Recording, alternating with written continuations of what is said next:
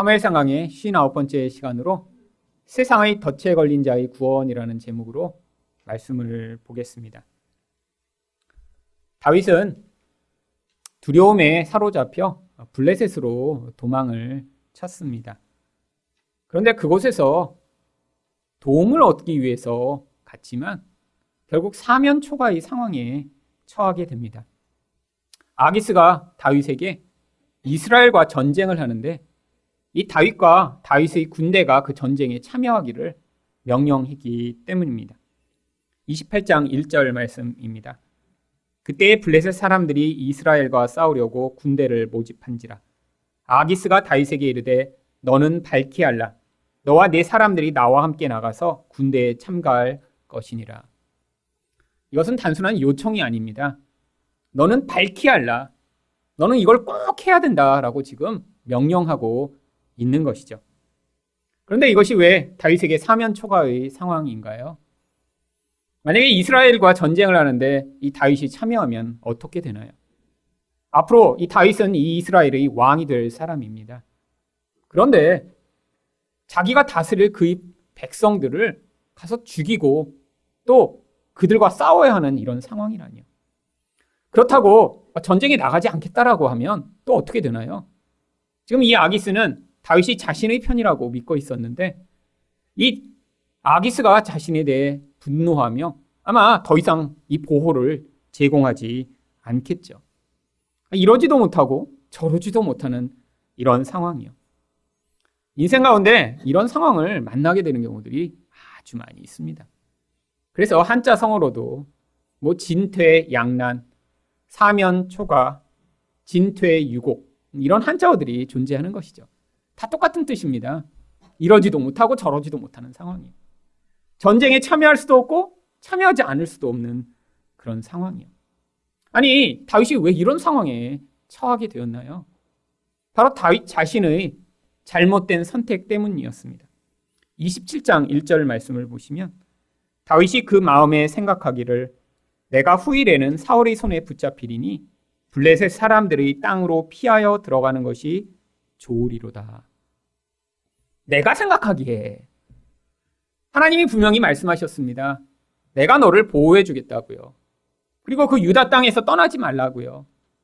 그런데 반복되는 사울의 공격으로 말미암아 이 다윗은 두려움에 사로잡혔고 결국 시험에 든 것이죠. 시험에 들어서 그가 했던 행동이 무엇입니까? 자기 생각에 좋은 대로 행동하기 시작한 것입니다. 결국 그의 선택은 하나님을 버리고 세상의 보호와 도움을 요청하고자 한 것입니다. 근데 바로 여기에서 모든 문제가 발생합니다.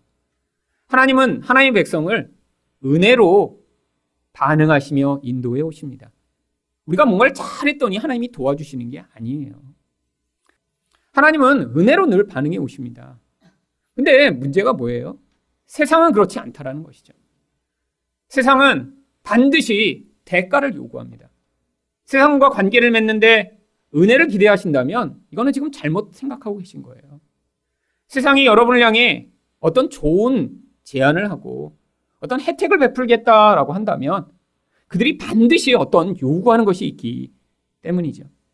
바로 이 다윗에게 이 세상의 왕 아기스가 요구한 것이 무엇인가요? 자기 동족과 싸우는데 네가 앞장서라라고 하는 이런 요구를 한 것이죠. 여러분 그런데 이 모든 일이 벌어지게 되는데 또 다윗의 이런 어떠한 태도가 이런 모든 결과를 만든 것입니다. 처음에 다윗이 아기스가 자신을 보호해 주자 다윗은 아 이 아기스의 눈에 잘 보여서 내가 여기 있는 동안에 이 아기스가 나를 끝까지 신뢰하고 잘 보호해 줄 수 있도록 그의 마음에 들어야겠다라는 생각을 한 것 같습니다. 그래서 이 다윗이 선택했던 것이 무엇이냐면 바로 네게브라고 하는 이 남쪽에 있는 지역을 공격해 거기 있는 사람들의 물건을 빼앗고 그들을 죽이고 나서 자신이 자기 동족들을 죽이고 그들의 물건을 빼앗은 것처럼 이 아기스를 속이기 시작했습니다. 3무엘상 27장 10절 말씀입니다. 아기스가 이르되 너희가 오늘은 누구를 침노하였느냐 하니 다윗이 이르되 유다 네겝과 여라무엘 사람들의 네겝과 겐 사람의 네겝이니이다. 바로 유다 백성들이 사는 지역을 자기가 침공해서 자기 동족을 죽이고 그들의 물건을 빼앗았다라고 거짓말을 하기 시작한 것이죠. 아니 왜 이런 거짓말을 했나요? 세상 사람에게 잘 보이고자요. 아 내가 니네 편이다라는 것을 확증을 주고자 이런 일을 했던 것이죠. 아기스는 이 다윗의 말에 속았습니다. 그래서 27장 12절에서 아기스가 이렇게 이야기합니다. 아기스가 다윗을 믿고 말하기를 다윗이 자기 백성 이스라엘에게 심히 미움을 받게 되었으니 그는 영원히 내 부하가 되리라고 생각하니라. 결국 세상의 도움을 받고자 가서 잘못하면 이 세상의 왕의 부하가 되는 이런 상황이 지금 벌어지게 된 것이죠. 그래서 지금 아기스가 이 다윗에게 이스라엘 백성들을 죽이러 가는데 네가 앞장서라라고 그를 부른 것입니다. 아니 이런 아기스의 요청에 대해서 이 다윗이 어떻게 대답해야 하나요? 아마 이 아, 다윗도 엄청나게 곤란스러웠을 것입니다. 그러자 다윗이 28장 2절 상반절에서 이렇게 답을 합니다. 다윗이 아기스에게 이르되 그러면 당신의 종이 행할 바를 아시리이다. 이거 무슨 말인가요? 자, 전쟁에 나가자라고 하면 아, 가겠습니다라고 답을 하든지 아, 저는 동족과 싸울 수 없습니다라고 원래 이렇게 두 종류의 답으로 대답을 해야 합니다. yes 아니면 no죠. 근데 이런 지금 다윗의 대답은 아주 모호한 대답이에요. 당신의 종이 행할 바를 아시리이다. 싸우겠다는 거예요. 안 싸우겠다는 거예요. 근데 지금 이렇게 얘기할 수도 없고 저렇게 얘기할 수도 없으니까 애매모호하게 대답을 해서 지금 아기스가 이 다윗의 의도를 눈치채지 못하도록 하고자 지금 이 모호한 상황을 만들고 있는 것이죠. 근데 사람은 다 자기가 듣고 싶은 대로 듣습니다. 아기스가 그래서 28장 2절 하반절에서 어떻게 믿습니까? 아기스가 다윗에게 이르되 그러면 내가 너를 영원히 내 머리 지키는 자를 삼으리라. 머리 지키는 자는 보디가드를 얘기합니다. 아기스는 이 다윗의 말을 아 제가 가서 싸우겠습니다. 이렇게 알아들은 것이죠. 네가 가서 싸우기만 하면 이제 너는 내 보디가드가 될 거야. 여러분 근데 이 다윗은 이 블레셋의 왕의 머리를 지키는 사람이 될 수 없는 사람입니다. 이전에 어떤 일이 있었나요? 바로 이 이스라엘을 공격했던 블레셋 골리앗의 머리를 잘라버린 머리 지키는 자가 아니라 블레셋 사람이 머리를 자르는 사람이 다윗이죠. 바로 아기스는 지금 오해하여 이런 상황을 만들어가고 있는 것이죠. 아니 이런 상황에서 지금 어떻게 벗어날 수 있죠? 다윗 편에서는 이 상황을 벗어날 아무런 능력이 없습니다. 그냥 상황이 흘러가는 대로 가다가 잘못하면 가서 사울을 죽이는 전쟁, 요나단을 죽이는 전쟁에 앞장서서 자기 동족들을 죽여야 하는 그런 심각한 상황이 벌어진 것입니다. 여러분, 결국 다윗의 불신앙과 잘못된 선택으로 만든 결과입니다. 그런데 이 상황에서 하나님이 개입해 오십니다. 오늘 본문에는 하나님이 어떻게 개입하셨는지, 하나님이 어떤 일을 행하셨는지, 하나님의 이야기는 기록되어 있지 않습니다. 그런데 바로 하나님이 이런 방식으로 하나님 백성의 구원에 개입해 오신다는 거예요. 우리 또한 얼마나 많이 세상을 의존하여 우리 두려움 때문에, 우리 욕망 때문에 하나님을 믿지 않고 내 마음에서 좋아 보이는 대로 선택할 때가 얼마나 많은가요? 근데 하나님이 그런 상황 가운데 어떤 기적적인 사건이 아니라 세상에서 벌어지는 일들 가운데 개입해 오셔서 바로 이런 상황으로 우리가 하나님을 떠나거나 아니 교회를 파괴하거나 하나님 백성들을 멸망시키는 일에 서지 아니하고 오히려 그 상황들을 이용해 하나님 백성들이 하나님께 돌아오게 만드는 그런 놀라운 기회로 사용하고 계신 것이죠. 오늘 본문을 통해 그래서 하나님이 세상의 덫에 걸린 자를 어떻게 구원하시는지를 살펴보고자 합니다. 그렇다면 하나님은 세상의 덫에 걸린 자를 어떻게 구원하시나요? 첫 번째로 세상의 분열을 통해 구원하십니다. 3절 상반절입니다. 블레셋 사람들이 방백이 이르되 이 히브리 사람들이 무엇을 하려느냐 하니 아니 지금 전쟁을 하려고 군대가 다 모였습니다. 이 블레셋 사람들이 보니까 그 안에 몇백 명의 이런 이스라엘 백성들이 끼어 있는 거예요. 그러니까 지금 이 이스라엘 백성들을 데리고 온 아기스에게 이 사람들이 지금 의혹을 제기한 것이죠. 근데 이런 의혹은 아주 합당한 것입니다. 과거에 이런 식으로 이스라엘 백성들을 블레셋의 군대에 불렀다가 아주 큰 문제가 벌어졌던 일이 있었기 때문입니다. 3회상 14장 21절입니다. 전에 블레셋 사람들과 함께하던 히브리 사람이 사방에서 블레셋 사람들과 함께 진영에 들어왔더니 그들이 돌이켜 사울과 요나담과 함께한 이스라엘 사람들과 합하였고 아, 이전에 이 블레셋이 이스라엘과 전쟁할 때 아, 이스라엘 백성 중에 일부가 아, 저 블레셋에 끼어들지 않으면 잘못하면 죽임을 당하겠구나 이런 두려움 때문에 아마 블레셋과 협력했던 것 같습니다. 예전에 일제가 한국을 다스릴 때도 일본이 영원할 줄을 믿고 일본에 협력하여 나쁜 짓을 했던 사람들이 있죠. 이런 상황입니다. 근데 중간에 어떤 일이 벌어졌나요? 요나단이 갑자기 하나님이 주신 믿음으로 말미암아 이 블레셋 군대를 쳐서 묵찔리기 시작하자 이 블레셋과 함께 있던 이스라엘 백성들이 갑자기 그 블레셋 군대와 싸우기 시작하면서 갑자기 역전이 벌어지기 시작합니다. 이 블레셋 사람들이 뒤통수를 맞은 거죠. 아니, 자기들의 무기를 들고 자기들의 군복을 입고 같이 있던 사람이 갑자기 자기에게 돌이켜 그들을 찌르기 시작했으니까요. 이 과거의 경험 때문에 이들은 정말 이 히브리 사람들이 나중에 돌이켜 우리를 죽일 거야 라고 하는 그런 지금 엄청난 지금 생각을 하게 된 것이죠. 근데 야기스는 그들과 다른 의견을 내놓기 시작합니다. 3절 하반절입니다. 아기스가 블레셋 사람들이 방백에게 이르되 이는 이스라엘 왕 사울이시나 다윗이 아니냐 그가 나와 함께 있은 지 여러 날 여러 해로되 그가 망명하여 온 날부터 오늘까지 내가 그의 허물을 보지 못하였노라. 지금 약 1년 반을 이 다윗이 아기스와 함께 있었습니다. 아, 그동안 잘 속였던 것이죠. 아기스는 이 다윗을 믿게 됐습니다. 아, 그래서 이 전쟁에 참여시키는 게 옳다라고 지금 주장을 합니다. 그런데 다른 방백들이 이런 아기스의 태도에 엄청나게 분노하였습니다. 4절 상반절입니다. 블레셋 사람의 방백들이 그에게 노한지라. 그는 우리와 함께 싸움에 내려가지 못하리니 그가 전쟁에서 우리 대적이 될까 하나이다. 이 블레셋 사람들은 한 명의 아주 강한 왕이 다스리는 그런 나라는 아닙니다. 다섯 개의 도시 국가가 있고요. 각 도시마다 그 도시를 다스리는 왕들이 있었는데 그 중에서 가장 큰 동시의 왕 중에 하나인 아기스가 지금 대표 역할을 하고 있는 그런 상황이죠. 그러니까 자기 마음대로 할 수 있는 상황이 아니에요. 다른 도시 국가의 이런 왕들이 지금 화를 내면서 아기스와 싸우기 시작한 것입니다. 근데 이들이 이렇게 주장하는 그런 이유가 아주 합당한 이유들이 있습니다. 첫 번째 이유는 바로 이 다윗이 배신하여 나중에 이스라엘 백성 편에 서는 것이 지금 이 다윗에게 아주 유리한 상황이기 때문이라는 것이죠. 4절 하반절입니다. 그가 무엇으로 그 주와 다시 화합하리까? 이 사람들이 머리로 하지 아니하겠나이까?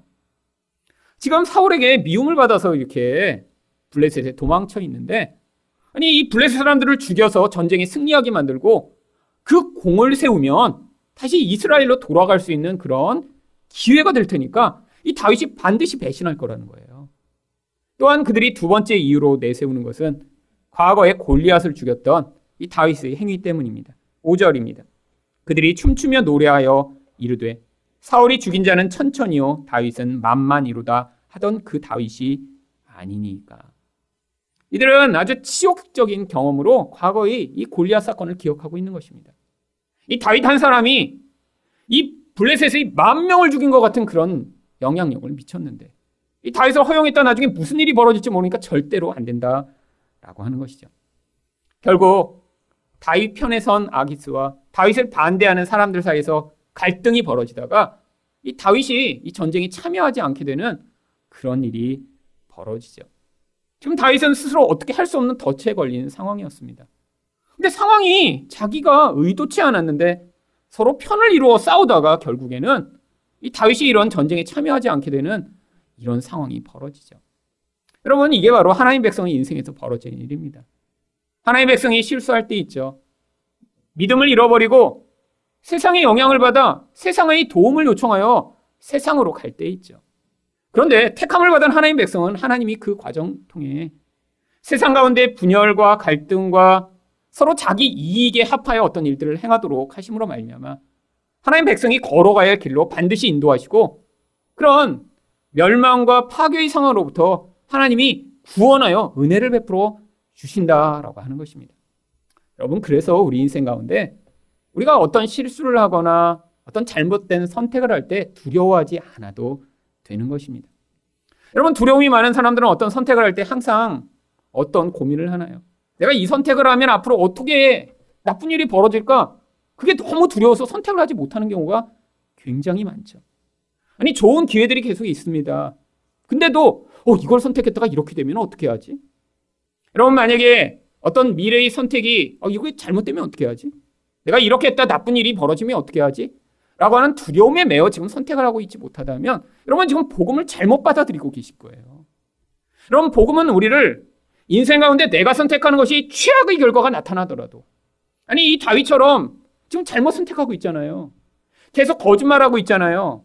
아니, 하나님의 사람이 아닌 것처럼 반응하고 있는데도 결국에 하나님이 최악의 상황으로부터 구원해 나가셔서 다윗의 힘과 능력이 아닌 하나님의 구원의 은혜로 그 인생을 보호하고 계심을 지금 보여주고 있는 것이죠. 이게 바로 은혜라고 하는 것입니다. 여러분, 제가 왜 맨날 복음을 여러분 들어야 한다고 말씀을 드리나요? 이 복음의 핵심이 바로 은혜라는 거예요. 여러분, 예수 그리스도를 통해 보여주신 그 하나님의 은혜에 우리가 반응하며 그것을 믿을 때 우리는 훨씬 더 담대하게 선택해 나갈 수 있습니다. 여러분, 예전에는 두려워서 쉽게 결정하지 못하던 것도 아니, 이전에는 내가 끊임없이 내 머리로 상상하며 아, 이렇게 되면 이렇게 될 거야. 이렇게 되면 저렇게 되겠지? 라고 불안해 하고 있더라도. 아니, 지금 상황이 이렇게 사면 초과에 사로잡혀 이렇게 하지도 못하고 저렇게 하지도 못하는 그런 정말 힘든 상황을 걸어가고 있더라도 아, 내가 하나님의 백성이라는 사실만 확인된다면 하나님이 내 인생을 결국에는 붙드셔서 그 구원의 자리로 이끄실 것을 우리가 믿을 수 있는 것입니다. 여러분, 지금은 답답하고 지금은 어떻게 해야 될지 알지 못하는 상황에 계시더라도 여러분 앞으로 5년, 10년 후에 하나님이 여러분의 인생을 붙들어 어떻게 인도해 나가실지 우리는 알지 못하죠.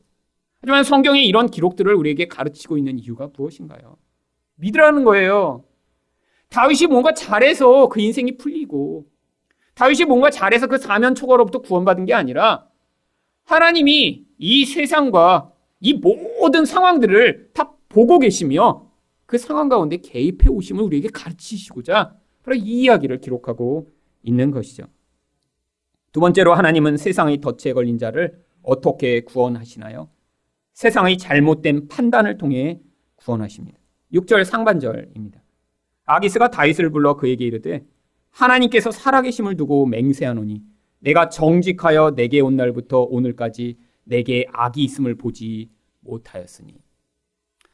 여러분, 이 아기스가 하나님을 잘 믿는 하나님 백성인가요? 근데 아기스가 갑자기 여호와의 살아계심을 두고 내가 맹세하노니. 아기스가 하나님의 백성이고 다윗이 아닌 것 같아요. 여러분 다윗은 지금 종교적인 언어를 전혀 사용하고 있지 않습니다. 왜죠? 지금 계속 거짓말하고 있으니까요. 아니 다윗이 오히려 세상 사람처럼 변해버렸어요. 속이죠, 두려워하죠. 지금 이 세상 사람이 눈에 들고자 지금 거짓으로 자기 모든 반응을 행세하죠. 근데 오히려 이 아기스가 믿음의 사람인 것처럼 반응합니다. 여러분, 거꾸로 변해버렸죠. 그리고 나서 이 아기스가 다윗에게 6절 하반절과 7절에서 어떤 이야기를 해주나요? 나와 함께 진중에 출입하는 것이 내 생각에는 좋으나 수령들이 너를 좋아하지 아니하니. 이런 수령들이 단순히 안 좋아했나요?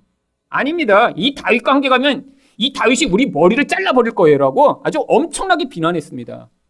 근데 왜 이 아기스가 다윗한테 아, 수령들이 너를 좋아하지 않아 라고 이야기를 한 걸까요? 다윗 상처 입을까봐 지금 언어를 순화하고 있는 거예요. 아니 지금 다윗 눈치 보고 있는 것입니다. 이 다윗이 지금 정직하고 내 편인 것 같은데 어, 이 사람들이 이렇게 지금 너를 싫어한다로 너가 우리들을 죽일 거라고 이렇게 얘기해 라고 하면 다윗 상처받을까봐 지금 아기스가 조심조심 이야기를 하고 있는 거예요. 그들이 뭐라고 이야기하나요? 그러므로 이제 너는 평안히 돌아가서 블레셋 사람들이 수령들에게 거슬러 보이게 하지 말라. 결국 바로 이게 다윗이 원하던 거죠. 아기스도 자신을 의심하지 않고 아니 그리고 전쟁에서는 빠지게 되는 것이요. 여러분 그런데 지금 이 아기스는 잘못 판단하고 있는 것입니다. 왜요? 이 모든 상황 가운데 이 다윗의 실체를 알지 못했던 것이죠. 여러분 이렇게 아기스가 자신의 실체를 알지 못한 채로 다윗에게 돌아가라고 하니까 이제서야 다윗이 아주 담대하게 반응하기 시작합니다. 8절 말씀입니다. 다윗이 아기스에게 이르되 내가 무엇을 하였나이까? 내가 당신 앞에 오늘까지 있는 동안에 당신이 종에게서 무엇을 보셨기에 내가 가서 내 주 왕의 원수와 싸우지 못하게 하시나이까? 아니, 아이고, 난 지금 싸우고 싶은데 왜 못 가게 하는 거예요? 막 자기가 가고 싶었는데 못 가게 하는 것처럼. 엄마가, 야, 우리 시장 같이 갈래? 그런데, 아, 너무 가기 싫은데. 또 안 간다고 했다가 엄마가 또 싫을까봐, 아, 내가 갈게요. 그런데, 나중에 엄마가, 아, 그냥 엄마 혼자 갈게. 그러면, 아, 나 너무 가고 싶은데 왜 엄마 혼자 가려고 그래? 막 이렇게 하는 것처럼. 지금 이 다윗, 지금 거짓말에 아주 능숙한 거죠. 여러분, 지금 이 다윗은 이제서야 기선을 잡은 거예요. 아, 이 아기스가 내가 이렇게 그냥 엄청 가고 싶은데, 가서 왕의 원수와 내가 싸워서 내가 이기고 싶은데, 왜 못 가게 하냐고, 지금. 여러분, 근데 이, 이 모든 상황 가운데 다윗이 도대체 무엇을 하고 있나요?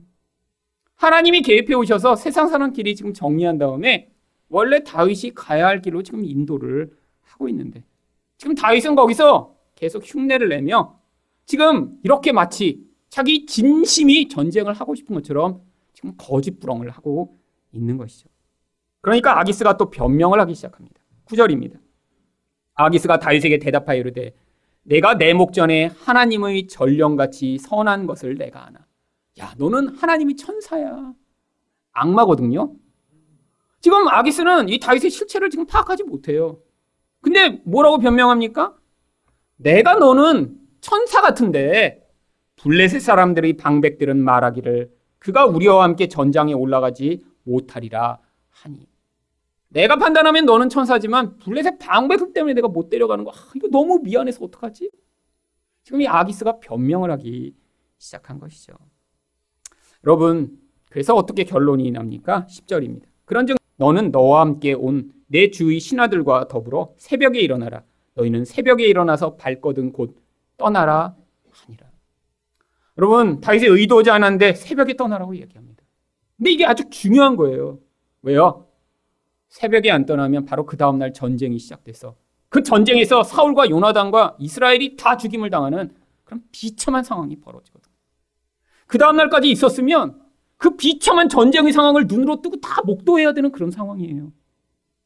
근데 하나님이 이 다윗은 아무것도 할 수 없었는데 새벽에 떠나도록 모든 상황을 주관하셔서 결국 다윗이 이 모든 전쟁과 아무 관련이 없는 그런 자리에 서도록 하신 것입니다.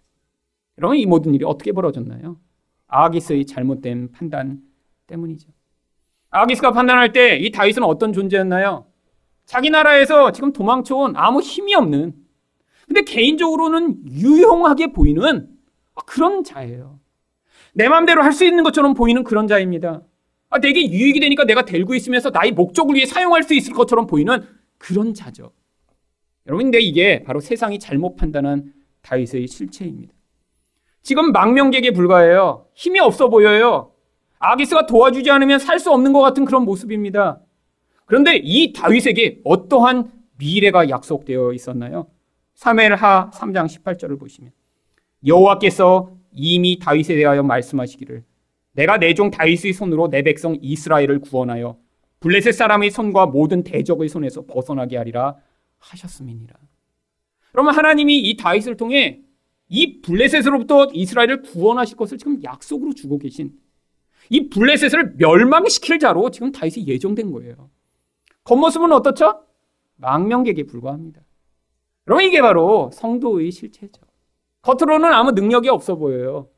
세상을 이길 것 같은 힘이 없어 보입니다. 근데 하나님 백성들에게 이런 약속이 주어져 있는 거예요. 여러분, 정말로 이 약속대로 그래서 이 다윗이 어떤 일을 하나요? 사무엘하 8장 1절을 보시면 그 후에 다윗이 블레셋 사람들을 쳐서 항복을 받고 여러분 망명객에 불과해 블레셋에 도움을 요청하러 갔던 다윗이 왕이 되자마자 이 블레셋을 완전히 초토화시켰고요. 이제까지 수백 년간 그 블레셋의 고통을 당하던 이스라엘 백성이 이 다윗 때문에 자유를 얻게 됩니다. 성경에서 그래서 이 이후로 이 블레셋이 다, 이스라엘을 다시는 괴롭히지 못하게 되는 그런 완벽한 승리가 이루어지게 되는 것이죠. 여러분 이런 약하디 약한 모습으로 세상의 왕도 자기가 어떻게 해볼 수 있는 것처럼 보이는 그런 다윗이었는데 나중에 그가 이 블레셋을 굴복시키는 이런 놀라운 능력을 발휘한 이 이야기 그럼 이 이야기가 바로 복음의 이야기입니다. 어떤 복음의 이야기요? 예수 그리스도가 어떻게 세상을 이기시게 되는지를 보여주는 이야기예요. 원래 우리가 세상의 덫에 걸린 자들입니다. 그런데 예수님이 어떤 일을 하셨죠? 마치 자신이 세상의 덫에 걸리듯 이 세상의 가장 약한 모습으로 오신 것이죠. 아니, 무력하게 예수님이 어떻게 하십니까? 군병들에게 사로잡히세요. 무력하게 예수님이 십자가에 매달리세요. 근데 원래 그 자리가 어떤 자리예요? 우리가 매달렸어야 할 자리입니다. 근데 아무 죄가 없는 예수가, 능력이 많으신 예수가 그렇게 나약한 모습으로 십자가에 매달리시게 됩니다. 근데 또 어떤 일이 벌어졌나요? 예수만 십자가에 매달아 죽이면 다 끝날 줄 알았는데 예수가 그 자리에서 죽음을 이기고 부활하신 것이죠. 사람들이 기대하지 않았던 놀라운 승리가 거기서 선포된 것입니다. 그래서 고린도후서 13장 4절 상반절에서 이렇게 이야기합니다. 그리스도께서 약하심으로 십자가에 못 박히셨으나 하나님이 능력으로 살아계시니. 그러면 이게 바로 세상은 알 수 없는 세상은 늘 잘못 판단하는 바로 영적 실체라고 하는 것이죠. 근데 예수만 그러신가요? 우리도 똑같다라는 것입니다. 왜? 우리도 예수 안에 있는 자이기 때문이죠. 그래서 고린도후서 13장 4절 하반절을 보시면 우리도 그 안에서 약하나 너희에게 대하여 하나님의 능력으로 그와 함께 살리라. 여러분 세상에서 세상의 눈에 볼 때 멋져 보이고 커 보이고 힘센 자처럼 보이기를 추구하지 마세요. 여러분 세상과 경쟁하여 여러분 세상에서 그렇게 강한 자가 되고 큰 자가 되려고 하면 늘 세상의 경쟁과 세상의 갈등과 세상의 공격으로 말미암아 세상에서 고통하고 힘들게 살아가게 됩니다. 하나님 백성처럼 살 수가 없는 거예요. 근데 세상 사람이 볼 때는 약해 보여요. 아니, 저런 사람이 뭘 하겠어? 아니, 저런 사람이 무슨 능력이 있겠어? 아니, 저런 사람이 무슨 큰 일을 하겠어? 근데 어떻다는 거예요? 그리스도 안에 있는 자들은 세상은 알지 못하는 하나님의 능력으로 그들을 통해 하나님의 하나님 일을 행하실 것이라고 약속하고 있는 것입니다. 여러분 이 약속이 구약 성경에 가득해요. 여러분 특별히 선지서를 한번 읽어보세요. 선지서에 이스라엘 백성들의 상황은 어땠나요?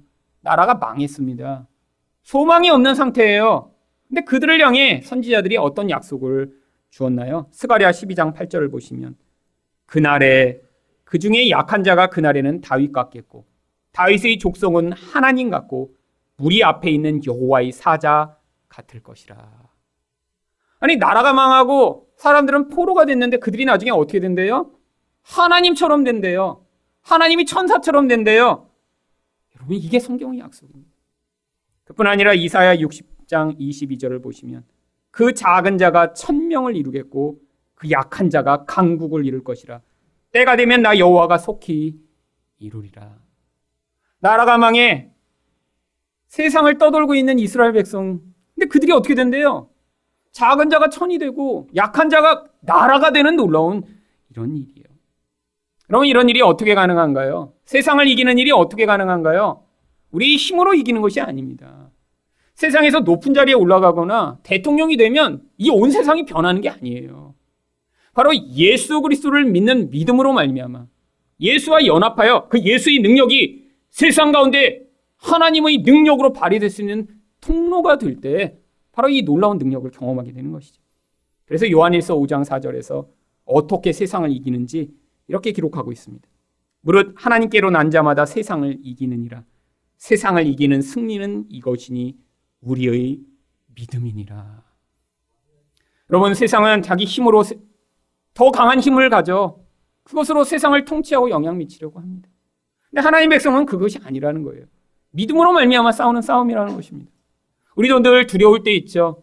욕망으로 말미암아 잘못 선택할 때 있죠. 거기서 좌절하고 어떤 때는 이렇게 덫에 걸린 것처럼 무너질 때 있죠. 근데 거기서 세상의 힘으로 싸우는 게 아니라 예수 믿는 믿음으로 싸울 때 하나님이 이런 놀라운 승리를 약속하고 계신 것입니다. 여러분 그래서 히브리서의 이 믿음으로 어떠한 놀라운 승리를 이루었는지 이렇게 기록하고 있습니다. 히브리서 11장 33절과 34절을 보시면 그들은 믿음으로 나라들을 이기기도 하며 불의 세력을 멸하기도 하며 칼날을 피하기도 하며 연약한 가운데서 강하게 되기도 하며 전쟁에 용감하게 되어 이방 사람들의 진을 물리치기도 하며 아니 믿음을 가졌더니 나라를 이겼대요.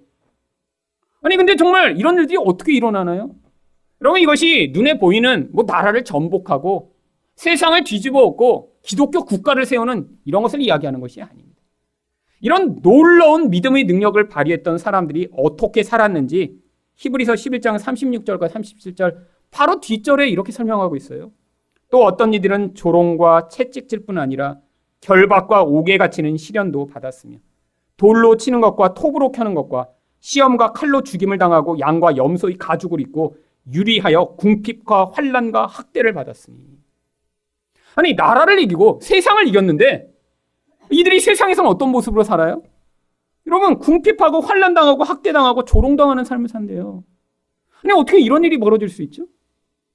이게 바로 영적 아이러니입니다. 세상은 우리를 어떤 모습으로 보나요? 우리를 보고 조롱하는 거예요. 너 같은 사람이 아니 너같이 힘이 없는 존재가 너희와 같은 집단이 조롱하는데 바로 이런 조롱을 당하지만 예수를 믿는 믿음을 가진 자들을 통해 세상 가운데는 하나님이 나라를 이기고 세상을 변혁시키는 하나님 나라의 능력과 영광을 보여주시는 것입니다.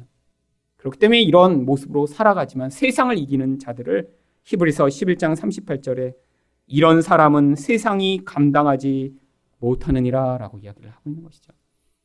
여러분, 세상에서 약한 모습, 세상에서 이런 부족한 모습으로 살아가실지라도 예수를 믿는 믿음으로 세상을 이김으로 세상이 감당할 수 없는 그런 하나님의 사람으로 살아가시기를 축원드립니다.